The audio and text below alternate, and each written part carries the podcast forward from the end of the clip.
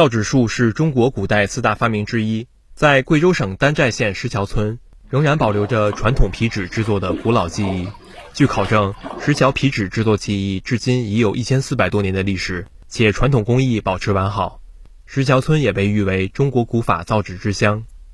皮纸制作技艺国家级非遗传承人王新武，我叫王新武，是国家级皮纸制作技艺代表性传承人。呃，我们石桥造纸呢，呃，是从唐代的时候，老祖先啊，呃，逃难到这个地方的时候呢，带了这个，呃，中原地带造纸的技艺技术嘛，到这边来看到这边的，在满山遍野的这构树，还有这边水质。呃，非常适合造纸，然后呢，老祖先就选择这个大海堤下面造纸，就从开始采构树皮，呃，到出出一张纸，所有的工序要一百二十道。因为我们做造纸呢，开始是单一的白皮纸，然后通过我的研究嘛，就把这个单一的白皮纸啊，呃，研发出十大系列，一百六十多块纸。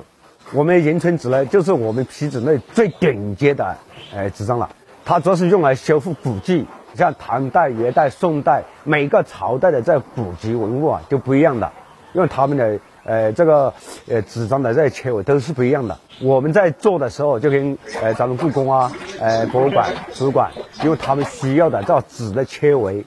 要跟这些朝代的这这这纸张的切纹要做到一致。国家开始在搞这个修复工程，然后咱们中国的呃图书馆、呃博物馆、故宫的这些专家。就要全呃，咱们中国全国各地在在找到修复纸，就说他们要修复这个工程，但是是所有的都没有知道修复纸是什么概念，不知道，因为我们都是都造纸都是很普通的呃正常的做纸，因为他要去修复它的话是要呃一个很系统的一个工程来做了，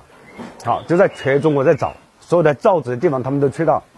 然后到呃他们到石桥过后呢，看到我们做的纸张的这个。造纸的这个呃原理就是工艺啊，我们造纸工艺跟唐代、古代的这个工艺基本上是一致的，没有任何的改变。看到过后呢，呃，他就把我们的纸张拿过去，一个是检测我们的水水质，第二个是检测我们纸张的这个保存年限。我就把我的样品带过去，他们检测过后呢，就达到宋代的那个呃《兰亭兰亭序》啊的那个那个纸张的那个要求。但是他修复这个纸呢，要提出很高的要求啊，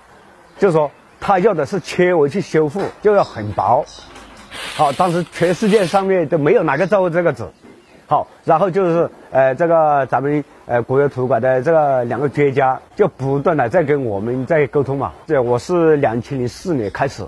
在研在做研究嘛，在跟他们。不断供样品，就不断的这样来来回回的改进，到两千零六年，我终于做出了，就这样，就跟呃咱们国家图书馆、呃故宫还有国家博物馆在就有订单了。到现在为止，就每年都在供。最近几年嘛，大英博物馆、德国的这个慕尼黑博物馆都在用我们的纸张来做修复了。我一直在想，咱们老祖先留下这么好的手艺，不能到我再一代都断掉了，所以我一直不不能怎么困难，我都一直坚持下去。新华社记者刘勤兵、黄小海，贵州贵阳报道。